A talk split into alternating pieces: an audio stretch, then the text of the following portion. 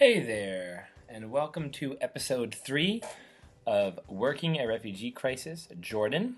This is your host, Colin Campbell. I think I'm getting a little bit better at this, um, but you know, let me know what you think. so um, today we have a really great interview with Lawrence Wild. Um, he spells his name L O R E N Z.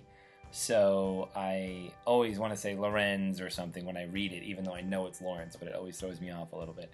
Um, Lawrence um, is a close friend here in here in Jordan um, of me and my wife, and so yeah, him and his wife um, Ale Alejandra uh, arrived here in Amman uh, about a year ago um, for his new job with Mercy Corps, actually working with my wife's uh, agency. Um, he is the Director of Economic Opportunities and Market Development, um, which is a big, long title, but we get into it. Um, before that, Senior Economic Technical Advisor, also for Mercy Corps, uh, working in Africa and DC.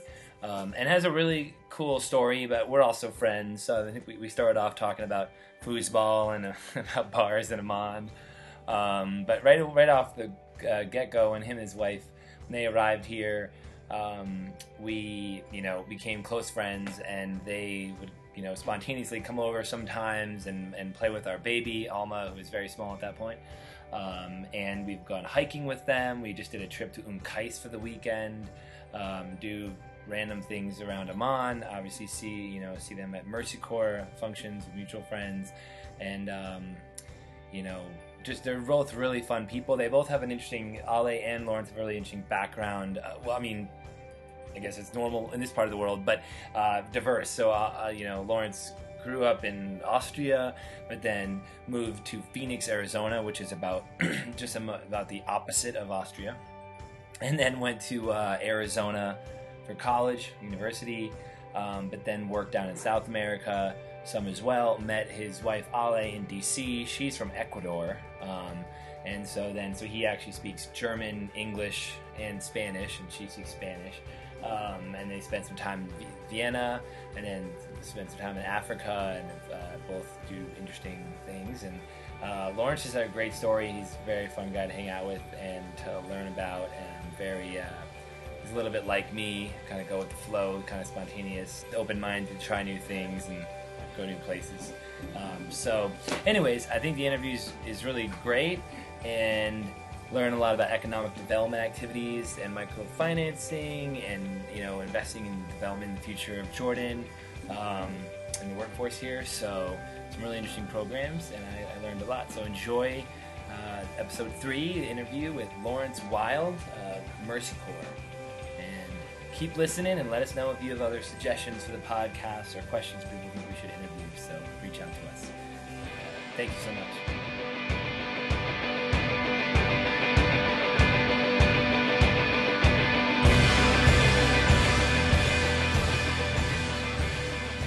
Your first time playing foosball in so Jordan. First time yep. playing foosball in Jordan.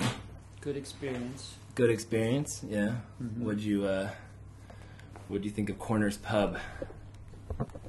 Nice, good table. Man, you're so descriptive today. Yep, I am. Am I not?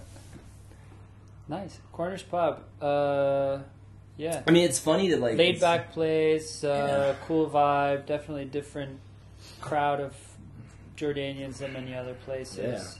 Yeah, uh, yeah foosball table. Those guys, those guys are really nice. We play with. Yeah, Jordanian guys yeah. lived in Germany. Yep, Jordan. Yep. But um, it's just funny, like how you know, finding a good foosball table or finding a good darts board is like a, a, like a treasure hunt, you know. And you in Jordan, you find it, and you're like, yeah, sick, please. Right. And they call the place, hey, is the table out? Can you make sure that no one right. breaks it or throws it away accidentally or right. sells it for? or the, the ball's like, lost. Yeah, like the ball's lost and no one can play for a year, you know. Until they get a new it's greased up. I know we gotta we gotta find out who like oversees that table. There's got to be some like Dominion guy, right. some you know Jordan who lived in America for a while, was in a fraternity, you know, and yeah. like has his own WD forty he brings from the states, you know. Yeah, yeah. at, the, at, the, same time, it's uh, it's pretty fancy here, actually. Yeah. I mean that that table you're saying? No, just in, in, in Jordan in general. You mean Amman, the bars here and stuff? West Amman, let's just say. Well, it's fancy, but it's hard to find bars with games and stuff. Like that's not really Yeah. cultural. Like even the No. British pubs here don't have dartboards. They don't have shuffleboards. Right. They don't have dartboards. They don't have video games. I mean, there's like games, very things few like pool that. tables. Amigo. You know, there's a. You know which place has a video game? Yeah. Is the uh, the uh, the Carakale place. Hmm. Uh, what's it called? Kegs. Hmm. They have in the second bar. They have one video game, Like an arcade game. Thing. arcade game. Yeah. So, um, give me the quick, quick scoop um, about your role and your organization, and your name. Blah blah blah. blah. Let's. Uh, I guess. Okay. I'm Lawrence. Laura, Uh, come on, you have a last name. Last name. You want last name, huh? Okay. Lawrence Wild. Wild, wild and crazy. It's a pretty good last. Yeah. Yeah. Yeah. I, I'm. I'm not complaining. Have you done the hike? You know the movie Wild, the Pacific Coast Trail. Have you? no, but I saw the movie, Yeah. and it th- made you that looks feel- an amazing, like an amazing hike. Yeah. Yeah. I would love, and I love hiking, as you know. So. I do know. This is Colin again. I'm just butting in for a little snippet uh, post interview um, reminder that uh, Lawrence, as in all of our interviews here on the podcast, um, is discussing his personal experience, work experience, his personal views, personal story, um, and does talk about Mercy Corps, but he does not represent the views, the official views, the official um, stances of the Mercy Corps organization. If you want to know more about what Mercy Corps does, um, please visit their website. Um, Yeah. Yeah, so um, my name's Lawrence. I work for Mercy Corps. Just talk to me, buddy. Just oh. talk to me. Yeah, yeah.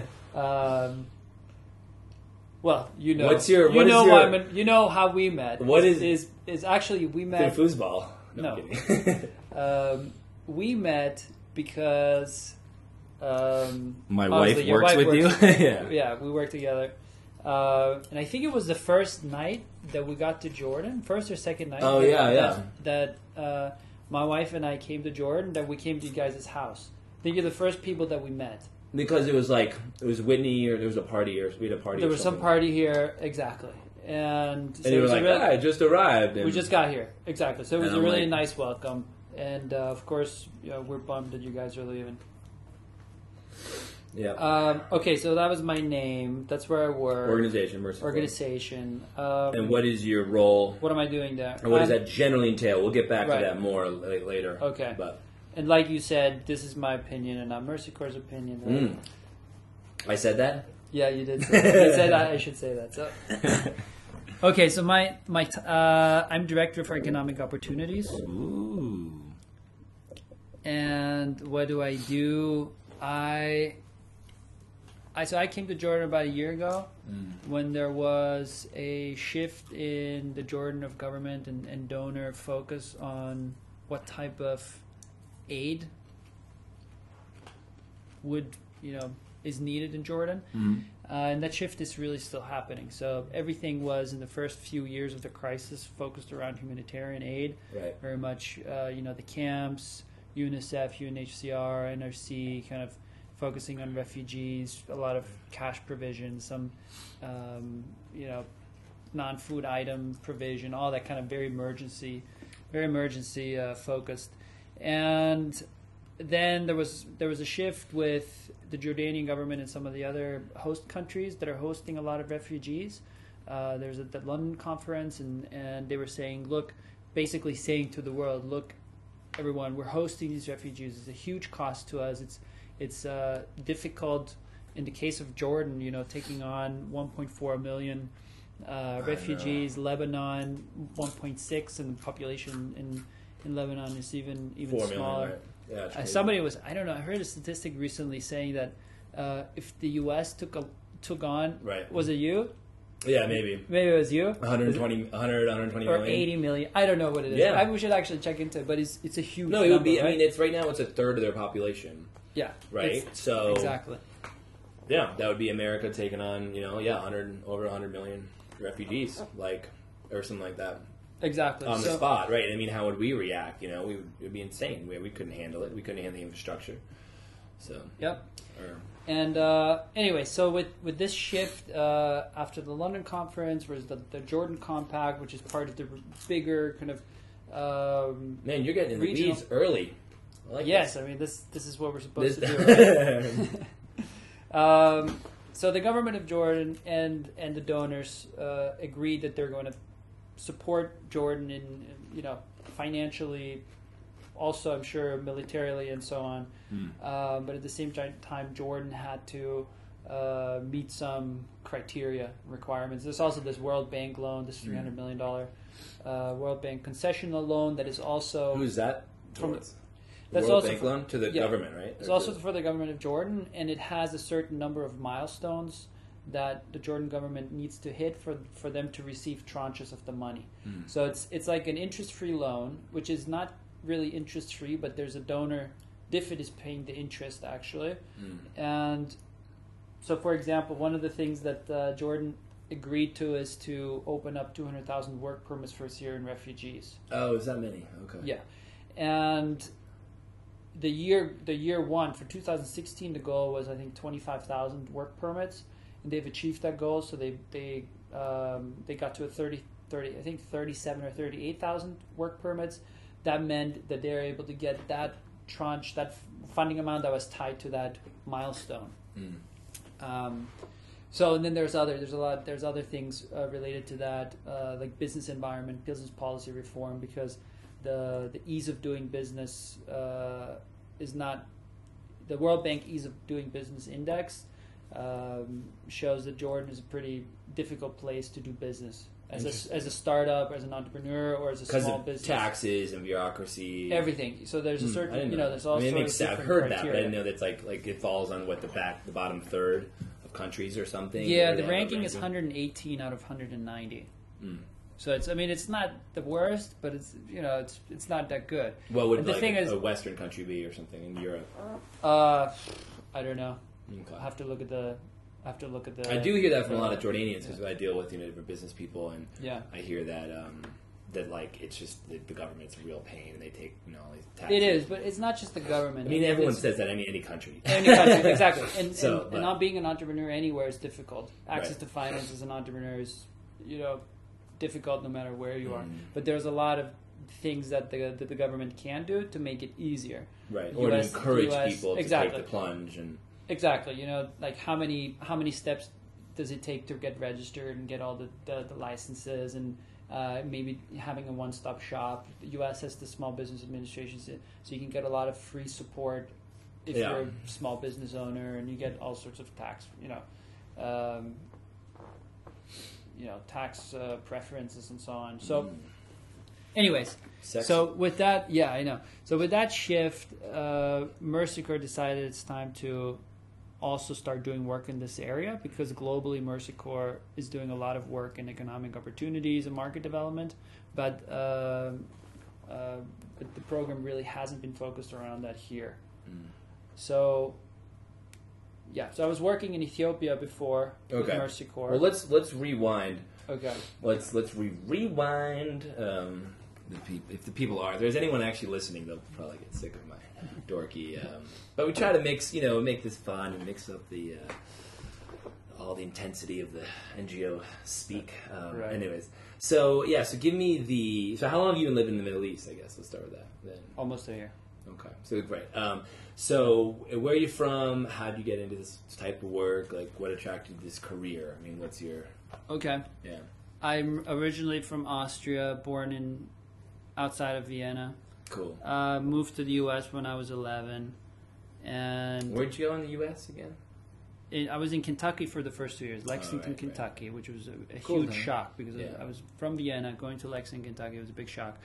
and then after two years, we moved to Arizona, To Phoenix. Phoenix, Arizona. Yep. Which and I I really liked Arizona, actually. It's so hot. Uh, it's very hot, but it's, it's it's cool. Um, and there's scorpions and things, but it's beautiful. Desert is beautiful. Um, the weather. Actually, I don't mind the heat. I, I like it. And I, I dry actually- heat, I guess. The dry heat. So I like Jordan. I like the dry heat in Mm, Jordan. yeah. So, um, anyway, so I was in I was in high school in Phoenix, and then I decided to go to University of Arizona, yeah. and uh, the, uh, Wildcats. Wildcats, of course, Yep. right? and decided to study business, doing marketing uh, as an undergrad, and Spanish. Mm. Um, and I was I actually I, I started an arts minor because I was thinking I was going to do some graphics design work Oh. with marketing, but I never finished that. Mm. And Okay. during college, I was working for Red Bull, and and um, Oh, right, right. yeah, An Austrian company. yeah. Was that that's, was that because of your Austrian, or how did I that don't, come I don't about? remember how I got into that. I think I just, I think I saw a job opening for Red Bull. I was like, cool, Austrian Right. company. Right. Um, the only Austrian it- it was- company people like know about. Exactly, America, and- you know, a- average people. Exactly, and, and Red Bull, you know, cool company doing all sorts Yeah. of cool stuff, and they were looking for a, for a campus rep. Of course, yeah. And the campus rep just has a, such a cool job because you just get free Red Bull, you go around to. I know. I you used, go to I used to work for Rockstar Energy Drink, and I ran a campus rep thing, right? program. Well, I ran the program for the whole New England for all the colleges. Okay. So I just give them cases, and they, you know, it's Exactly. worth a- that stuff's expensive drinks. It is right. Anyways, uh, we'll keep going. Um, but that's fun. So, did you Yeah, we'll think undergrad? Did you were you thinking way. No, no, that no. you were going to work in this development work at all? No, no, no. no. I, I actually had no idea about development uh, at that point. I was I was thinking, I was thinking about uh, just working in international business. Oh, okay. Um, Because you you know you're born abroad and you, you always yeah, and I and I I wanted to do marketing because I felt like I can still do something, still something creative, right? It's Mhm. not completely business and not like finance and things like that. But I could still be creative, and it gives me a lot of flexibility, et cetera, et cetera. And then I worked for after uh, after I graduated, I worked for Red Bull as an account manager. oh okay. and I hate, I actually hated it, uh, and and I applied to PhD programs and it didn't get in anywhere. So one of my professors was like, "Why don't you do an MBA program?" Uh, so I applied to the MBA program, and and I still wasn't thinking about doing international development work until the summer of uh, between the first and the second year because there there was a new dean who brought a, a program international development program to the to the MBA program yeah.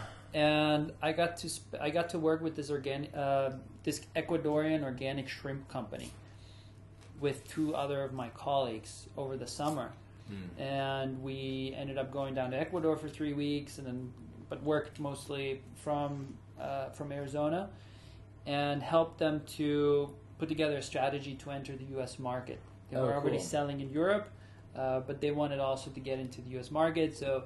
We did, you know, we helped them pick a name for their. But they were like were they like a social business or just international? No, they were like a fam- small, medium-sized family-owned business. Okay. Um, but so yeah, so I basically it uh, it was a really good experience, and it it introduced me to the, the field of you know international development, specifically economic development right. and I I came out I was like wow I can I can do I was always interested in doing something that has a social impact Right. so I never wanted to work for uh, a company you know oil company tobacco company or any or a company selling a product that doesn't have some type of social impact Right. and so after that experience yeah it was like wow I can I can do that I can combine things that that interest me you know something international traveling um, learning about different cultures languages and doing something with my degree Yeah. And then so then what was your next step after the shrimp business? so Shrimp so there was a there was a program there was a program uh, yeah you can you can get the shrimp actually in the US Oh, yeah? Uh, What's it called? they uh, what was it I think they were um, Ecuadorian Mangrove shrimp. Mangrove Bay. That's the brand name. That It's a good name. It has a good name, right? Yeah. Mangrove Bay Organic Shrimp. Cool. Yeah. Organic shrimp. um, so yeah, no, there was a there was a program called MBA Enterprise Corps, which is now called MBAs Without Borders. Oh yeah, I've heard of that. Okay. Yeah, which which uh, it's like it's like a Peace Corps for MBAs. Um, they place you to work for one year uh, with a with like an international either a contractor or a nonprofit organization to work on a uh, on a project, and you actually I mean you get monthly stipends. You know, you get everything paid and. You can defer your loans, and then you get a reentry stipend when you're done with it. So it was actually really cool great experience, great way to Cool. get into the field. Yeah. And so I, was, I went to Kyrgyzstan for a year, to Oh. the south of Kyrgyzstan, in a, in a small town called Osh, O S H, Oh. like OshKosh B'gosh, but Yeah. only only Osh. the Osh. Yeah, Yeah. They forgot the B'gosh. yeah. And what we which organization? Oh, I was there with uh, this contractor called the Pragma Corporation, which is implementing this USAID project, big regional project on enterprise development. Okay. So, you know, working with small and medium-sized enterprises, helping almost, you know, providing consulting services to them, going in there, um, you know, seeing what are they doing, how can they improve their business, what do they have to do in marketing or finance or inventory management or product improvement or whatever, uh, which was really interesting because we saw we worked with all sorts of small businesses. Uh, ice cream maker, little supermarkets. Uh, Huh. we worked with a toothbrush factory. Nice. I mean, it was in Kyrgyzstan. Oh. Yeah, I have so many stories from there. Like the the first three days, like the first Tell week, me, tell me one good story. One good story? Uh, well, it was the first week I was So we there. do have to get to Jordan at some Right. the first week I was there, we, me and my colleagues, we go visit this toothbrush factory. Actually, uh, this one wasn't a toothbrush. uh, This one, uh, it used to be one of the Soviet Union's uh, television factories. okay. You know, that what they did is they they uh, had everything produced and then shipped centrally to Moscow, and then they distributed it. Everything was centrally planned. Oh, okay. And then when the in 1991 when the Soviet Union fell apart, mo- almost all of the the Russian uh, labor left and went back to Russia. So you had now you had the infrastructure, you had the machines, but you had nobody knew what they were. There were because there was no no no engineers. You know, nobody at, at, Huh. at a higher level. Right. Like It- there was no middle upper sustainability management was left. gone. Mhm. Exactly, and they had no idea about marketing because everything you just got an order from from Moscow. Give us ten thousand televisions of A type or B type, you know, and that's it. So, anyways, this factory was was now they, they were um, doing car molding, so it's, uh, car part molding Okay. panels for like Daewoo or something like that, and they were they also started the water uh, factory. So we went in there, and I had no idea about you know, I went there with my colleagues. Really had no idea what the company was about. We were we were sitting with the, uh, the president or this company, and suddenly a TV crew, a local TV crew, comes into the meet in our meeting, and starts interviewing us. And they interview me and ask me about the company and how they're doing.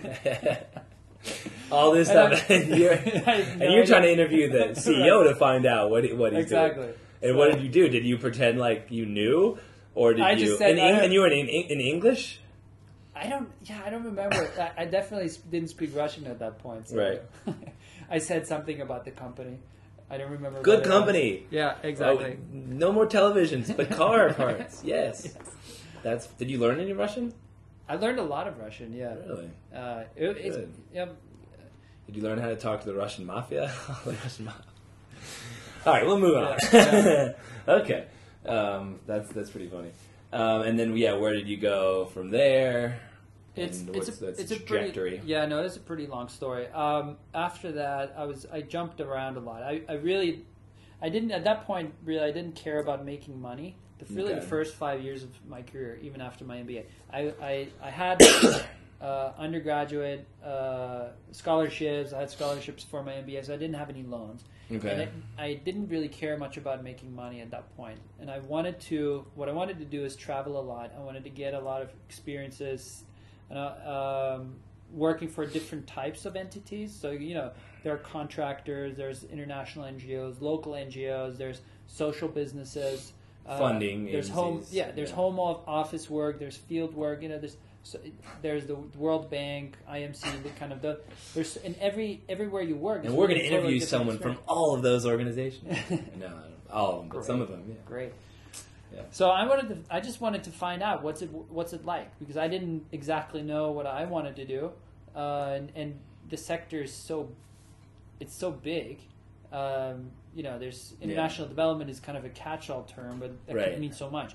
You know, humanitarian aid versus development, et cetera, et cetera. Yeah. So yeah, no, I, I so I, I did I worked for Chemonics for a year in Washington D.C. So then you, so from Kyrgyzstan ended, and then you went to DC. You're like, let's go to no, DC. I actually I got into a PhD program. Oh. I went back to the U.S., started the PhD program. After a semester, I realized I didn't want to do a PhD, so I quit. And then, um, and then I did, did a short. I did another volunteering. This is a short volunteering thing in Turkmenistan, which is really cool, though. sweet. Um, really interesting country, kind of crazy. And then I went to DC, worked for Chemonics for a year. Also didn't like it, so I They're quit. like a major contractor. They're the um, big. They're the, biggest. biggest. USAID contractor. They take thirty. they're a private company. they're for profit, Yeah. but they do international development work, Right. and they take about thirty percent of all USAID contracts. Yeah, They're huge. We're talking billions. I mean, they they are a huge company. So it was a good learning experience, but at the same time, wasn't the right fit for me. Yeah. Um, so I left there and I went to work for a, a, a small local NGO in Colombia, in Mm-hmm. Barranquilla, which is where Shakira is from. Of course, yeah, yeah. Of course, everybody. That's knows. why you went there, right? Yes, I actually I, I had a secret like- dream I, that I, I was like imagining I would run into her, you know, in the street And somewhere. then you just know? start shaking your hips. And and she, would fall madly in love with me. Yeah, Yeah. So your And it- cover was you were going down there to work for an NGO, exactly. but your your real reason was to secretly find Shakira. And, Yes. uh, although she's probably lives in LA by now. probably lives in Miami. or Miami, right, right, exactly. exactly. That's cool though. Yeah, so and the, the this NGO is actually um, yeah, small local NGO working on uh, working for for on on sports programs for kids. Mm, Um, totally different. totally different and like a lot of fun as well. And then uh, took some time off traveling in in South America. Um, and then I, and then I got contacted by the and I went so I went to Colombia with the or an organization called NBA MBAs Without Borders Oh, okay. right? Which was then bought by this or, uh, NGO in DC called CDC Development Solutions, which were, was running the MBA Enterprise Corps program. They then changed the name to Pyxera Global and then integrated both MBA programs, and now it's just called MBAs Without Borders. Oh, cool. Anyways, Yeah. That's- backstory. that's- so the guy, yeah, Fun story of consolidation in the Uh, NGO. yeah, it is. so the guy, Lawrence. so the the guy who started MBAs Without Borders, he's he's a Canadian guy from Toronto, and he ended up selling his NGO, uh, and he's an entrepreneur himself. He want and his dream was to, or his idea, his vision was to start a shoe company, a fair Oh, trade right. shoe company. So get into the he shoe company. Right. So I, I met him because it was through his NGO, the MBAs Without Borders, that I went to Colombia with. And then when, while I was traveling, he reached out to me, and he said, "Look, I need somebody to to help me start up this company in Ethiopia. I need somebody who uh, you know who I can trust, who who wants to go to Ethiopia, And I, but I don't. But he didn't want to live charge there. me and won't charge me much money." Yeah. And like I said, I didn't care so much about making money, so I was like, you know, just same deal as MBAs Without Borders. You Yeah. know, paid they pay the expenses and give me a stipend. But this was his Right. company. It was his company. It was a startup. Yeah. Right. So I but mean, he, didn't was, want to live there.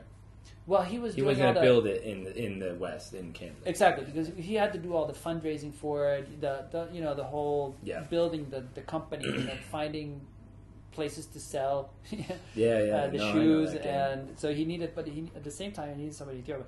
So I definitely agree because I always had this. Uh, Ethiopia had always kind of piqued my imagination for some reason. I don't really know why, but it's one of Mm. the countries that has always kind of fascinated me Yeah, yeah. even though I didn't know that much about it.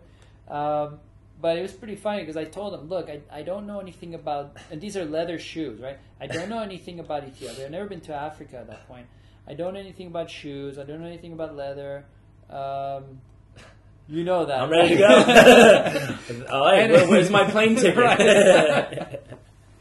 Right. So, and but the, but I, you know what? I do wear shoes on a regular basis. exactly. Some yes. days I wear shoes. So hey, I I got. I'm, I got to play. I'm starting somewhere, right? My dream is, is not where, like my my like my my best week of my life was Yeah. when I spent a week in uh, on an, on a, this small fishing village island in Brazil, and I wore the only thing I wore for the whole week was swimming trunks. No Yeah. shoes, no t-shirt. It was it was like a dream. Yeah. But if you want to do hiking, If you want to do hiking, then you probably need shoes are helpful. Yeah, yeah, exactly, exactly. They're helpful. Uh, Cool. Anyways, so you're I'm- like, I'm I really wanted to go because I Yeah. thought this was really a great experience, learning experience for me yeah, mostly. Uh, also a challenge. Um, and so I went to Ethiopia, and, and the thing is, he didn't really know about sh- making shoes uh, either. right. Um, but his parents had a had a furniture company and upholstery, so there's still you know he kind of got some of the Yeah. But they there Yeah. were when, when they were uh, go on yeah we'll go make good they were making shoes already and he had or no no no, nothing So they we- just but they just had leather like they had a leather industry right that who did in Oh, Ethiopia in Ethiopia. No, no, yeah, they Yeah. have a shoe industry there. Oh, right, Actually, okay, yeah, yeah. and that's the reason, part of the reason why they picked Ethiopia. Um, I mean, uh, you can look at the company. It's called Oliberte.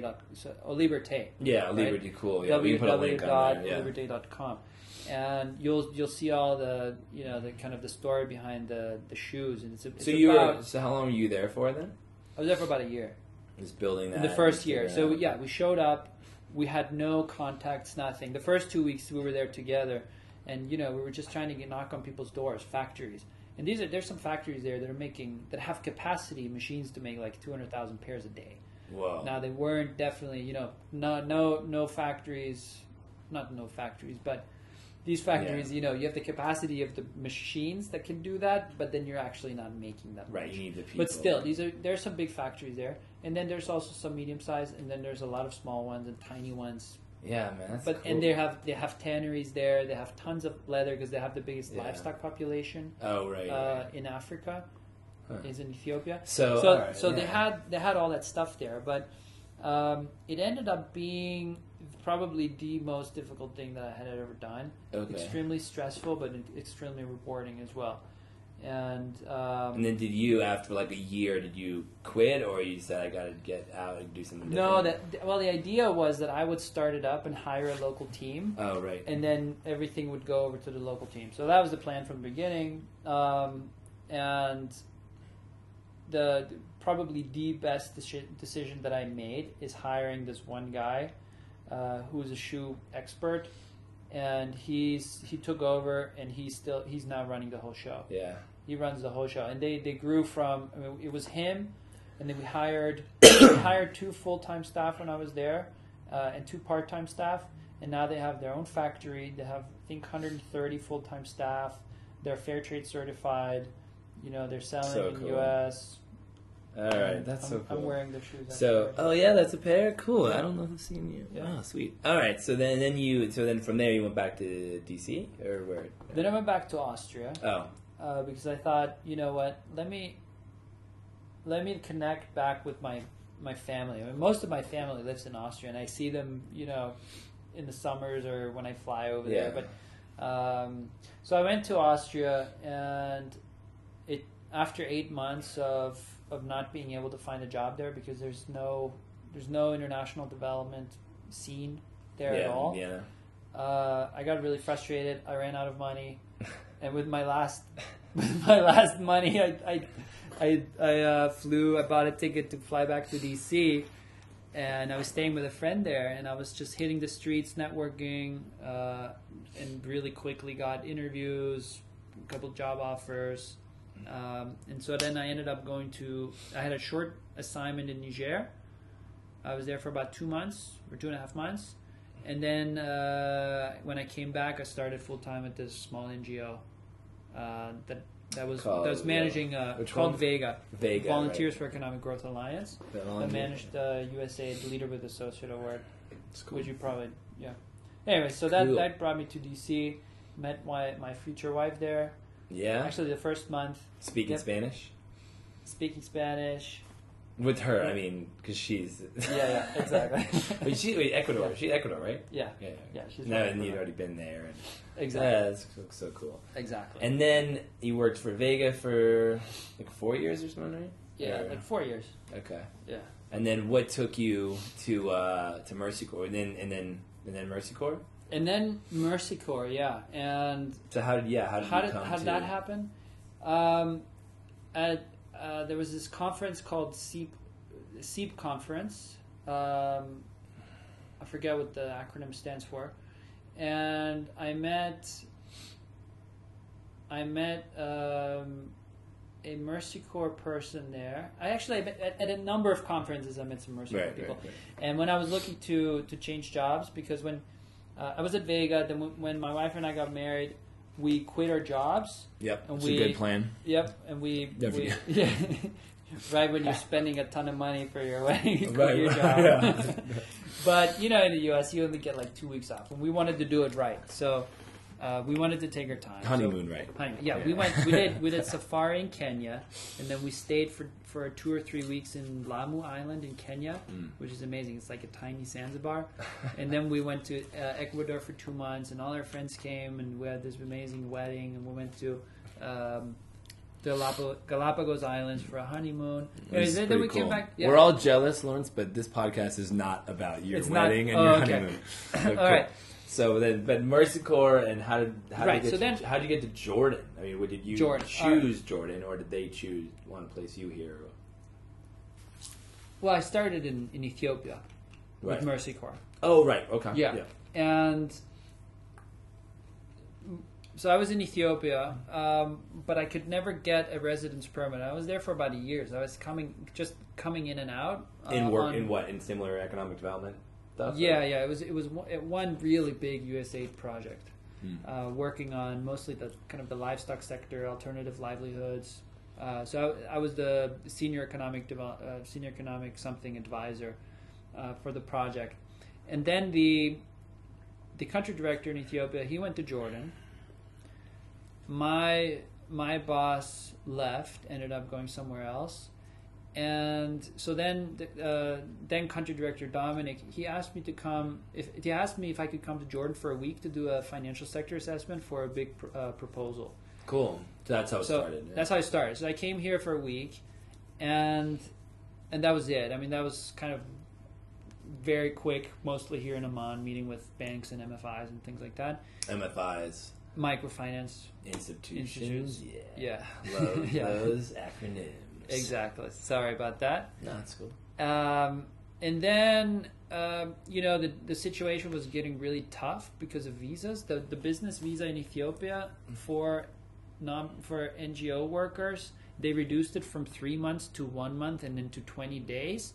So I was going in there for like 20 days at a time, and then I was right. in, in, the U.S. or I mean it was crazy, and you know so. And you were trying to be married at this point. exactly, exactly. My wife was in the UK doing her masters. It was kind of uh, it was kind of crazy.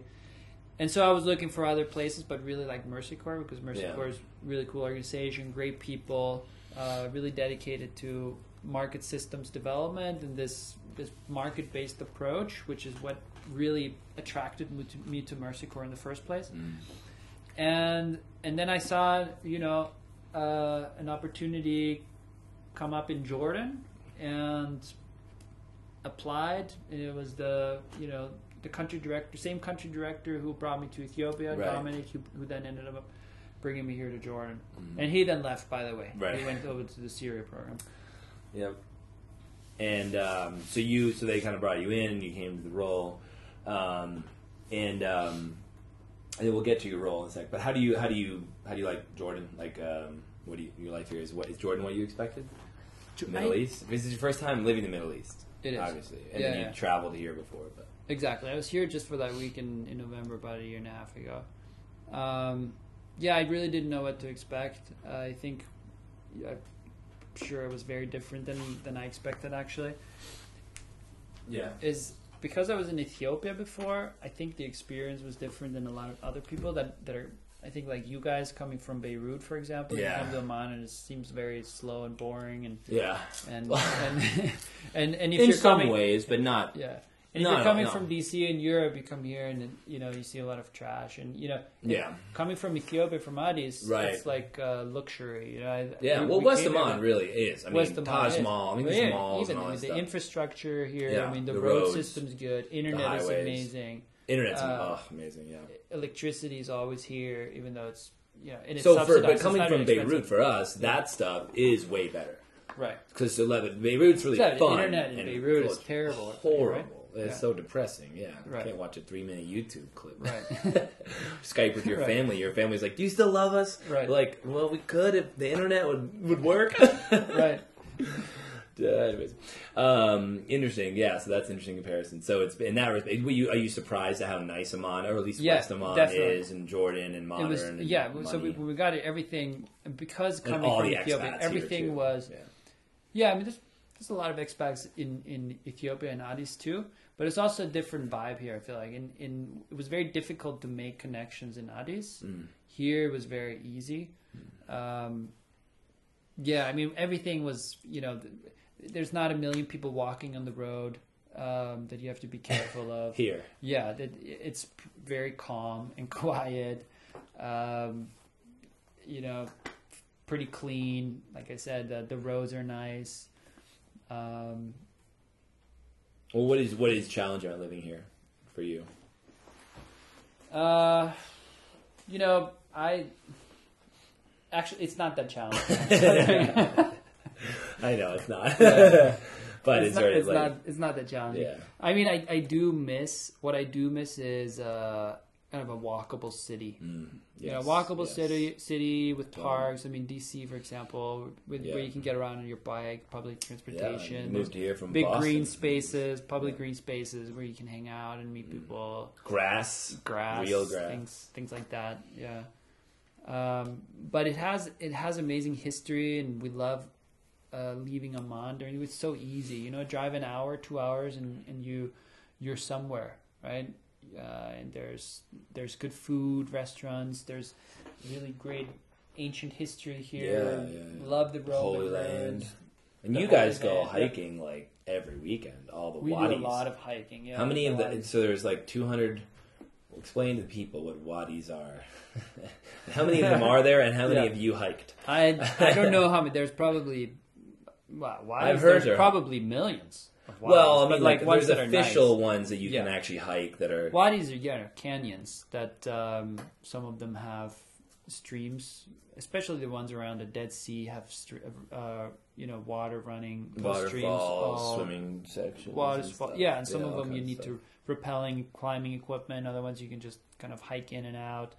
Um, yeah, there's there's some that are really long and you know, And uh, some that are really punches. easy. They're really easy, but uh, yeah, and and and I think wadis have always played an important part in in I don't know the uh, the culture Well- because uh, there's so many that have names. Yeah. And I think it's because they have water in them, and people go and water their sheep there, Yeah. their animals. So they have to know the, the name of them. Or they get water for agriculture, Or water for agriculture. Or now they Exactly. pull, But it's they pull even water now. out for the hotels. It's even now. I think that the last hike we did, you know, you go down there, you take a break, and suddenly you have a herd of 200 sheep come down from the mountainside.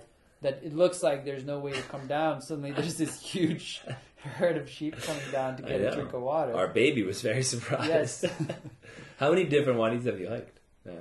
We've probably done, I don't know, not that many. I mean, we've probably done like 15 different ones. That's, that's pretty impressive. Pretty good? Yeah, yeah. Yeah. And you've done a couple There's twice, and, Yeah, and then other trips around. yeah. Yeah, no, you guys really you do get you get out, and you. Uh, I'm always impressed. You guys are getting utilized. It's Jordan. easier without a baby. Yeah. Well, yeah, but also it's like there is just there is a good outdoors culture here. It's still kind of like it's kind of niche. I mean, you, you like you have to kind of look for it a little bit, but Yeah. if you do, there's there's maps, there's trails, and there's some guides, and there's Yeah, a group of people a- that like to go, and there's Exactly. So and there's, there's opportunities. There's some. Yeah, it's not and huge, there's but companies, right? there's some companies like Tropical Desert, Yeah. and and they're kind of the best one, I think. Yeah, and then there's some hiking groups. And then the go out, Jordan right? group, the Wild Jordan, the like Wild the- Jordan which is the government conservation. Yeah, Yeah. yeah, they do a good job. Yeah, and then the eco lodges and Right. all that jazz. Um, all right, so let's talk a little bit about your job. Um, it's what is the actual title again? Director of Economic Opportunities and Market Development. Director of Economic Opportunities and Market Yeah. Development. So, what is your day to day like? That's something I always like to learn about. Uh, my day to day is uh, actually a lot of lot of time in front of the computer in, and in meetings. Honestly, uh, I don't actually get out to the field very much because I'm too busy. Mm. Is that frustrating? Um, no, I mean it's it's really it's really about the field teams, the project managers, the coordinators, the field officers that that are going out in the field. Um, But I- you're you know, I don't you're speak coordinating. Arab- I don't speak Arabic. Yeah, Right. of course. Yeah, I don't speak Arabic, so it's not that useful. I go out, you know, when when I can. Um, or Hmm. But what I- are you actually doing? Like, what are your teams doing day to day? I would say, type of work? well, it, it, if I the way I break down the way I think about my job is kind of four four main things. Uh, one thing is building relationships, building relationships with donors, with government of Jordan, with other uh, NGOs or en- agencies, potential partners, private sector partners uh, that we may want to partner with in some way. So it's about relationship building in that way. Um, the second thing that I'm doing is looking for new business. So you know we're trying to grow our program. So it's about responding to tenders, requests for proposals, writing concept notes, coming up with new ideas of what's needed in Jordan. What, how can we help uh, people, you know, get employed, increase their incomes, improve their situation in some way. But are you are you um, also doing loan microfinance loans and, and stuff like that too, or no, or is it more just training? And, Um, we have well, the way that ideally the way that we would like to approach it is is working with banks. What I mentioned before is market this market systems development approach, right? Yeah, It's really about not doing anything directly. The NGO, you know, as an NGO, we shouldn't take on the role of a market actor. as a bank. Yeah, Exactly. So uh, we try to facilitate some type of action. So it, in this case, it would be working with microfinance uh, institute to introduce a new loan product or improve a loan product or whatever, right? yeah. Um, we're not. We're not actually. We're we're starting a new project by USAID where we're gonna that has a big access to finance component. Um, we have uh, a couple of projects where we're gonna be providing uh, support to Syrian women that have home-based businesses, where we're giving them a small uh, grant, oh, cool. like for a business startup. Um, we have a, another a couple Is that of the other. mushroom one? The didn't like no, no, we, we're Tara told me about so- what was that one? Someone's growing. it's a mushrooms. good it's a good story. yeah, the mushroom one. Yeah, it's a good story. Yeah, um, you know, somebody who started growing mushrooms and selling them, and, and there's legal, the like hotel. healthy, you know, Exactly, You eat and the then- mushrooms you eat with your meals, and like in her house, right? And you, yeah, and then you can yeah, and then you know, getting getting uh, uh, registered and being able to sell those to hotels and, and other places, which is which is rare because um, you know I was talking to one of the hotel owners uh, who the general manager of Kempinski Hotel yeah, um, who is a who went to school with my cousin in Austria. And they're they're friends. He just happened to be here in in Amman. So uh, so we met up during um, I I host a private sector development social network. Ooh, So we do. So I organize uh, once a month. We go out. The group goes out to like a restaurant or a bar, and I usually get a speaker. So I had the owner of the Kempinski Hotel speak. at the bar, you get a speaker to, to speak at the bar, yeah, it's an inf- very informal. right? Right. okay. Uh, That's cool. I didn't, yeah. So, so they were talking. You know, I, they were talking about that. Uh, actually, a lot of the food that hotels serve to customers is imported. yeah. Um, Well, a in- lot of in Jordan in general, in general, a lot of food is imported. a lot of food is imported, right? But even things like um, he was saying lamb, lamb from I don't know, it was New Zealand or Brazil, because you can't find the you know the quality, consistent supply, etc. So there's a mismatch. You have, you know, you have. I mean, Jordan is in, in such a difficult situation economically. I don't. I, I can I can kind of go off on that. like all the challenges that Jordan has as a country Yeah. uh, to.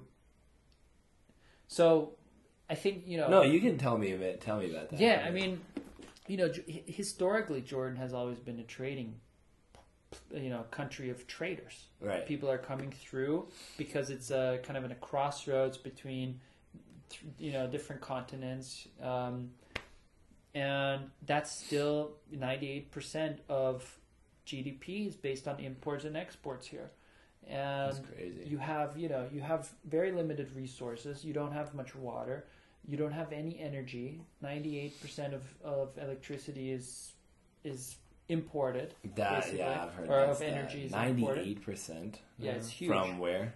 Uh, a lot of it is, is oil from Saudi Arabia, oil and gas, I believe.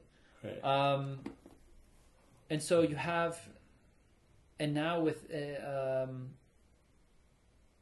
and now with the the borders closed, uh, the main trading partners, Syria and Iraq, you know, those borders, you know, that trade has stopped. So the whole transport industry has fallen down. You have Egypt, which is huge.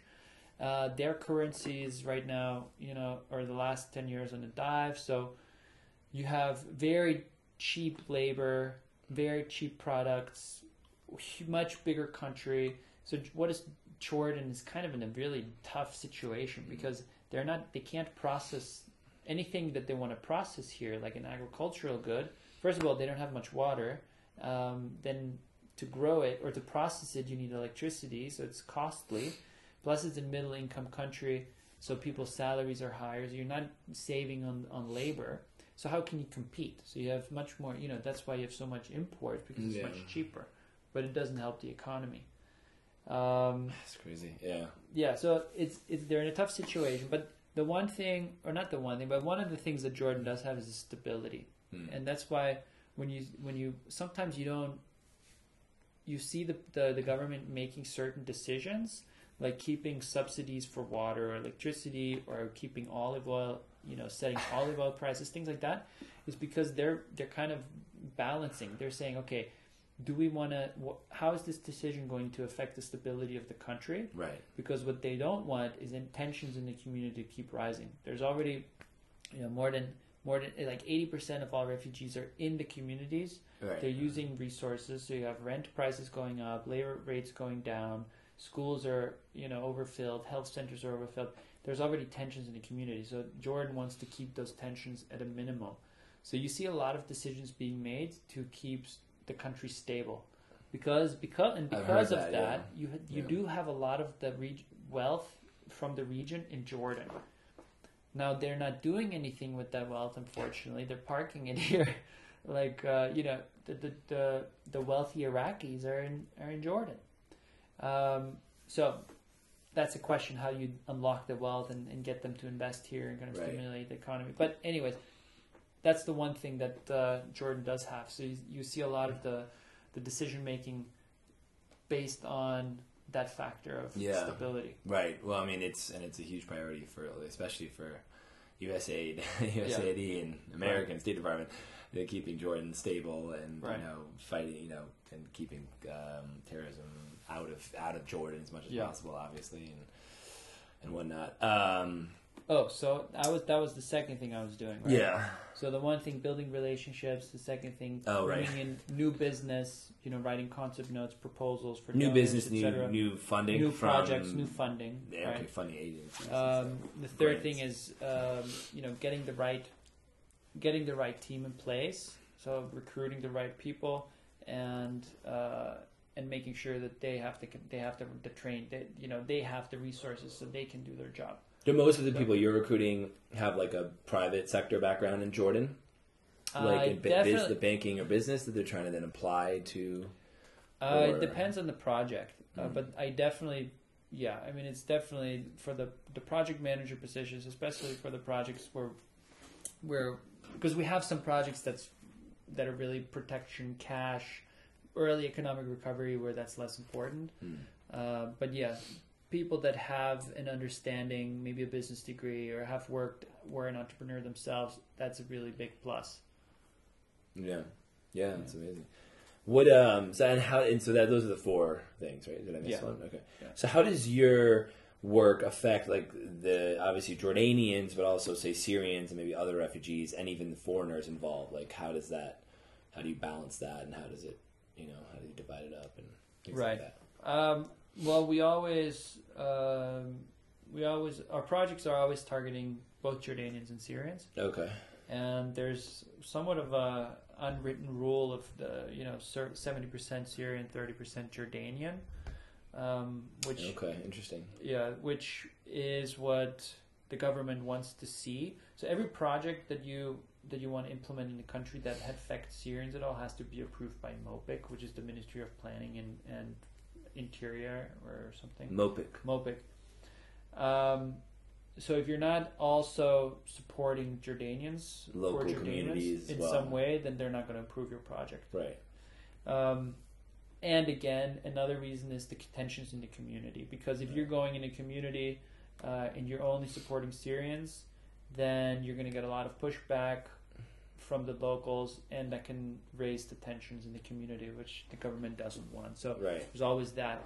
Um, we're really focusing, yeah, vulnerable Jordanians and, and Syrians. We're putting together a proposal right now that would include also Palestinians. Okay. But right now, I think it's only uh, one of one UN organization, UNRWA, that right.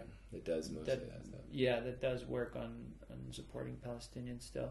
Um, and then yeah, it just depends on what the donor wants. If they want you to focus on youth or women or um, you know people with disabilities or Mm. or whatever. But right what now, what are your programs mainly focused on?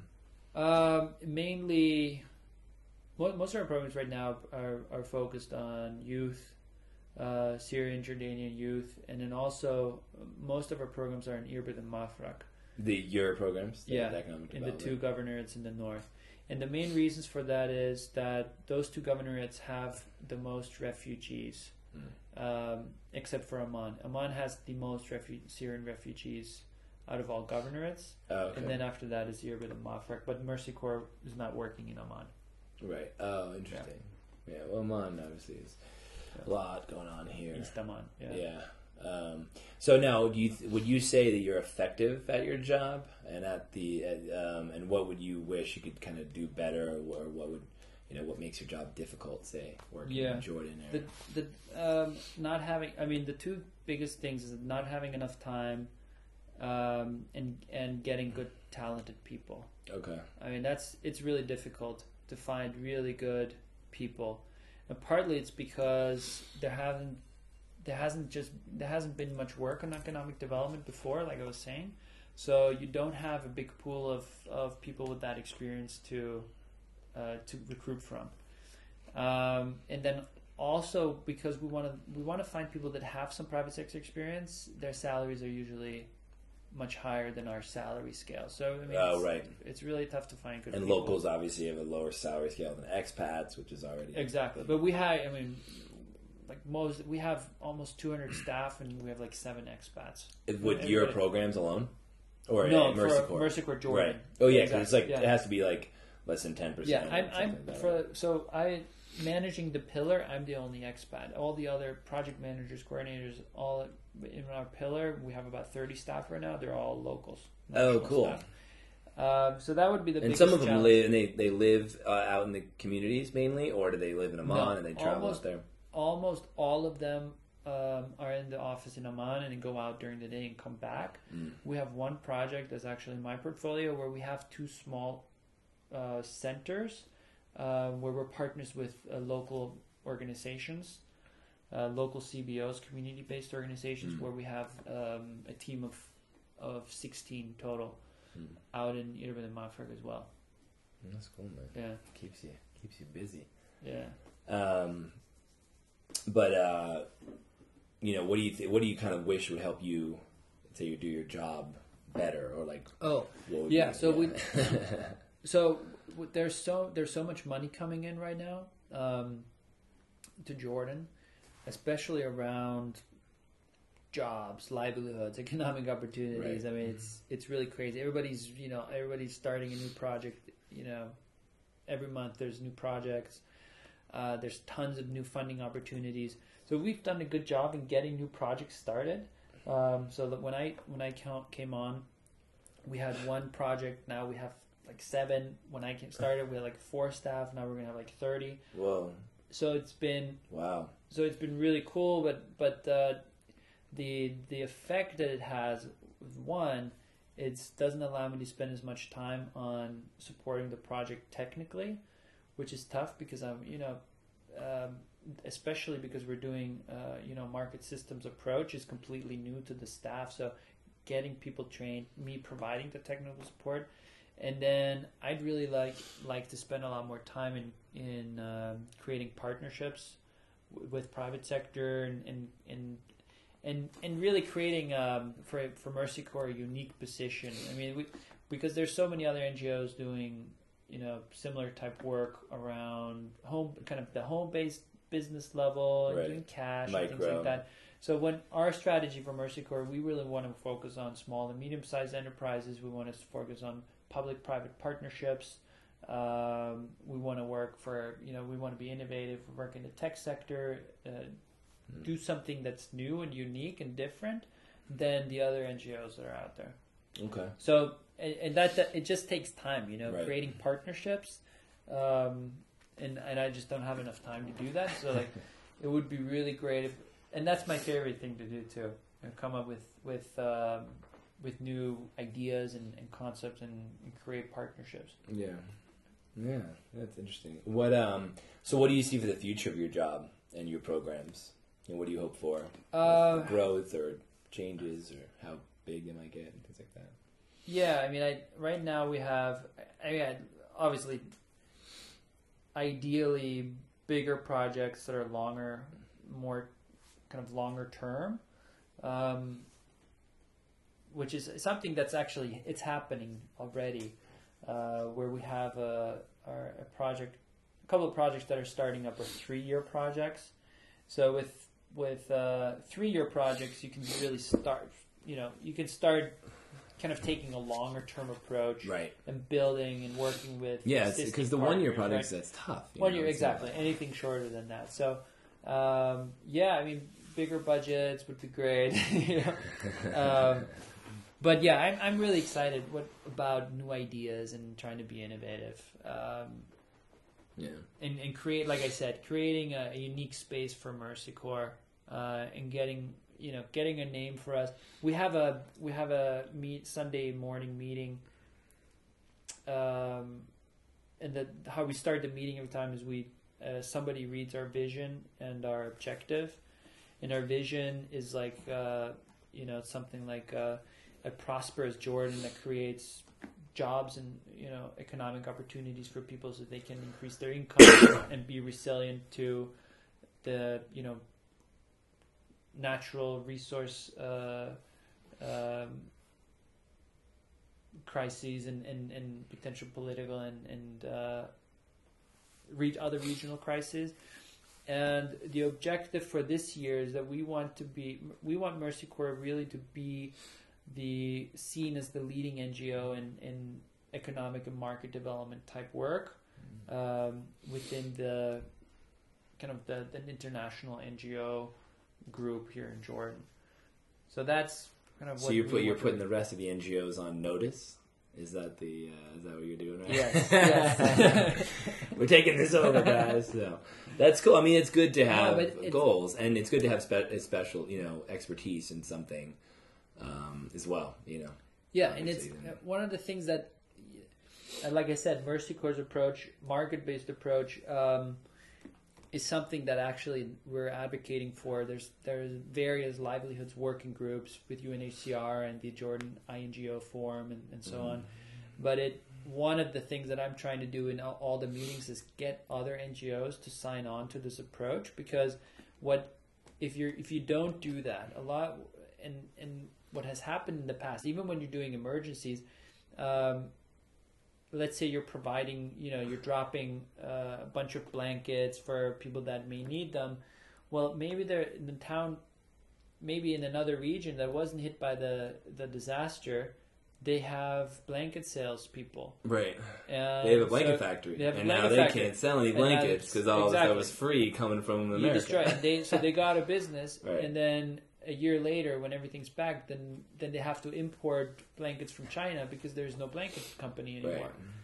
Right. Uh, yeah, I mean, the classic. That's the classic. Exactly, but you'd be surprised that you that know still happens. Still, oh yeah. Yeah. What's oh man.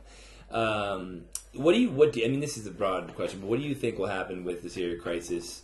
um, and debate development and aid industries in this region, like in say the next five years? Like, do you see right. any big trends? Kind of you know, broadly, yeah, quickly? I mean, or, or what do you really, who knows? I mean, Syria obviously is, is a big question mark, but right. um, you know, it could that could change so quickly. Um, and and if Syria, if that situation is um, is safe enough for people to go back, people will probably go back. And then a lot of money will be spent on the reconstruction of Syria, which means most of the money for development will leave Jordan, Mm. except maybe for kind of longer term development type programs. So um, I would say, yeah, I mean, there's definitely NGOs NGOs that are only focusing on humanitarian work. They, uh, you know, That's good. Yeah. their days are numbered. Here. But it could. I mean, it could be another ten years or more. You never know. The average It civil war be. is fifteen years, and we're in year six, right? exactly. Not But then you still shouldn't have humanitarian, where, right, know, right, right. Know. uh, emergency programs for 10, 20 Right, years. I know. I know. It's. Uh, I know. I know. Um, well, now this. Uh, now, what do you think about the changing language, kind of priorities, and say budgets from the West, i.e., uh, Trump's or, uh, administration? Um, how will that affect your work and the work in this country in general? Um, I for me, I don't think it's going to affect. It's not going to affect me very much. Um, Okay. As far as I understand from from USAID here, they're not expecting much of a budget cut for their program. I think uh, Jordan is a very high priority country for the U.S. You know, they're building. They have one of the biggest USAID budgets. Right.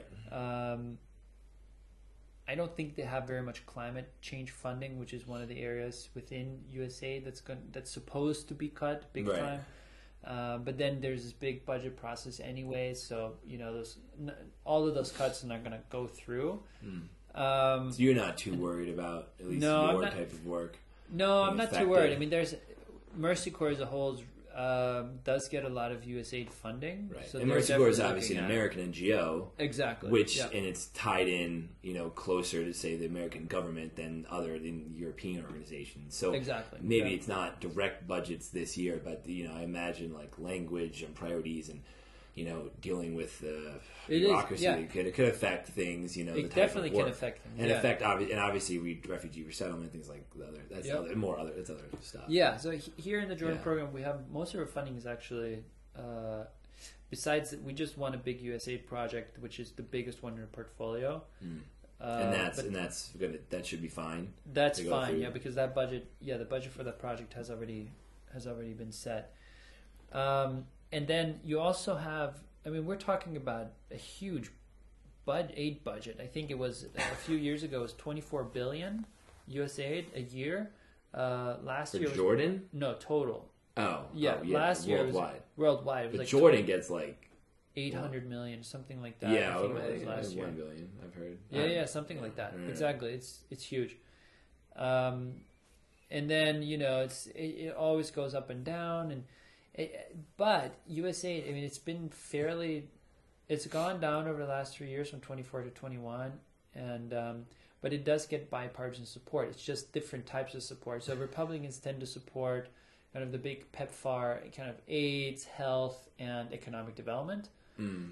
and not climate change, you know, that stuff.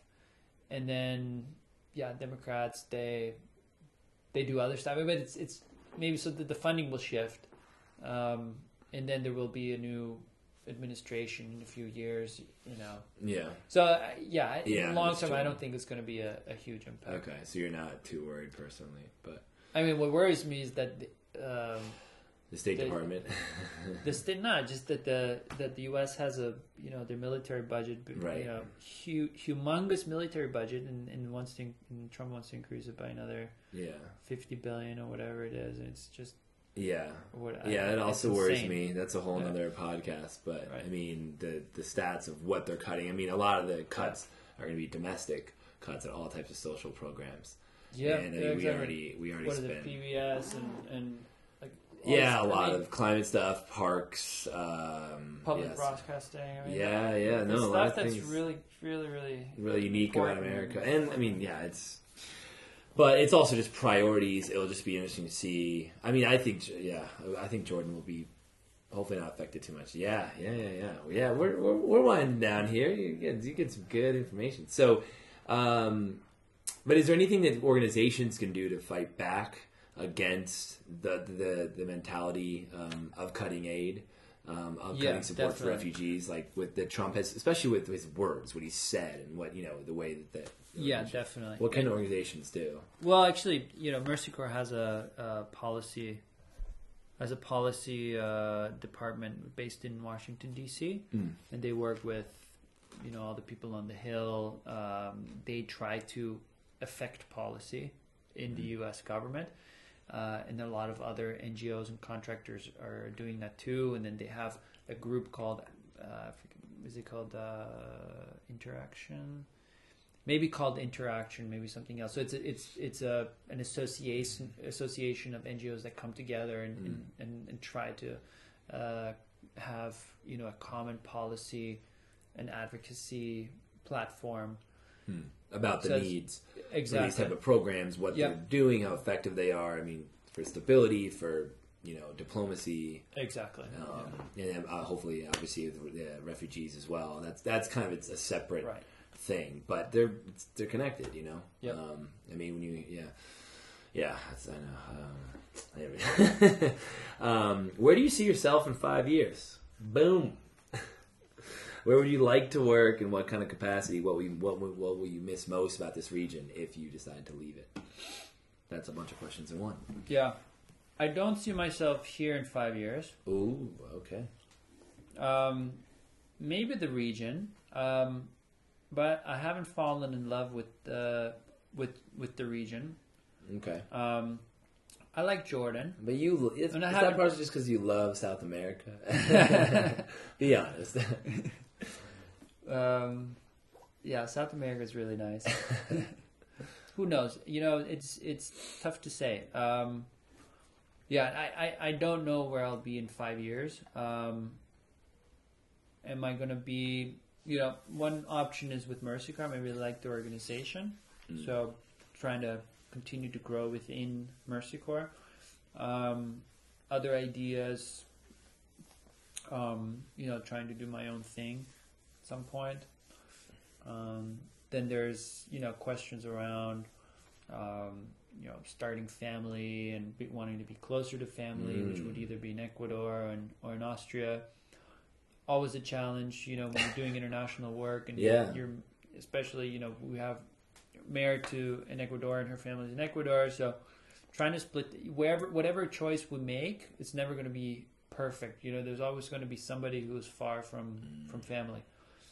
Um, so, but you know, we'll probably be at some point in, in Ecuador and Austria closer to family because we miss them and yeah, we want also you know want our kids to grow up with our with their grandparents and so on.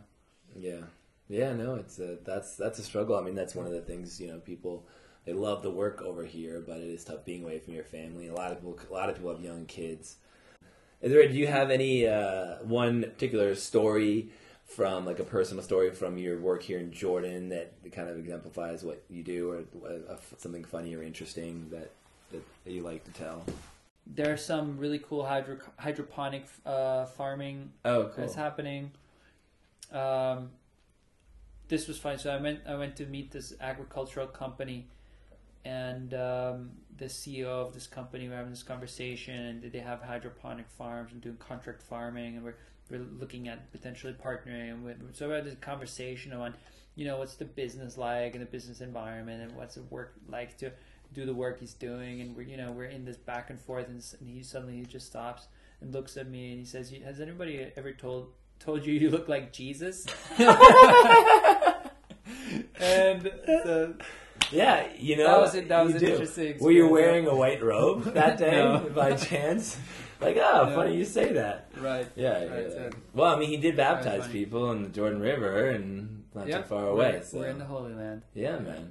And then, and then you how did the conversation just continued after that? No, and then we, we started talking about Jordan and and, yeah. and culture, and but you're like, all right, I like this guy. And now we're buddy buddy, so good. Man. Yeah. Well, when you uh, when you learn to turn water into wine, Lorenz, please call me. But please do it the next couple weeks. So, yeah. all right, man. Well, uh, it was great. It was great information. I think it's really interesting stuff. Anything else you need need to say, or anything else I need to know? Am I missing? Just uh, love you. Thanks for doing this.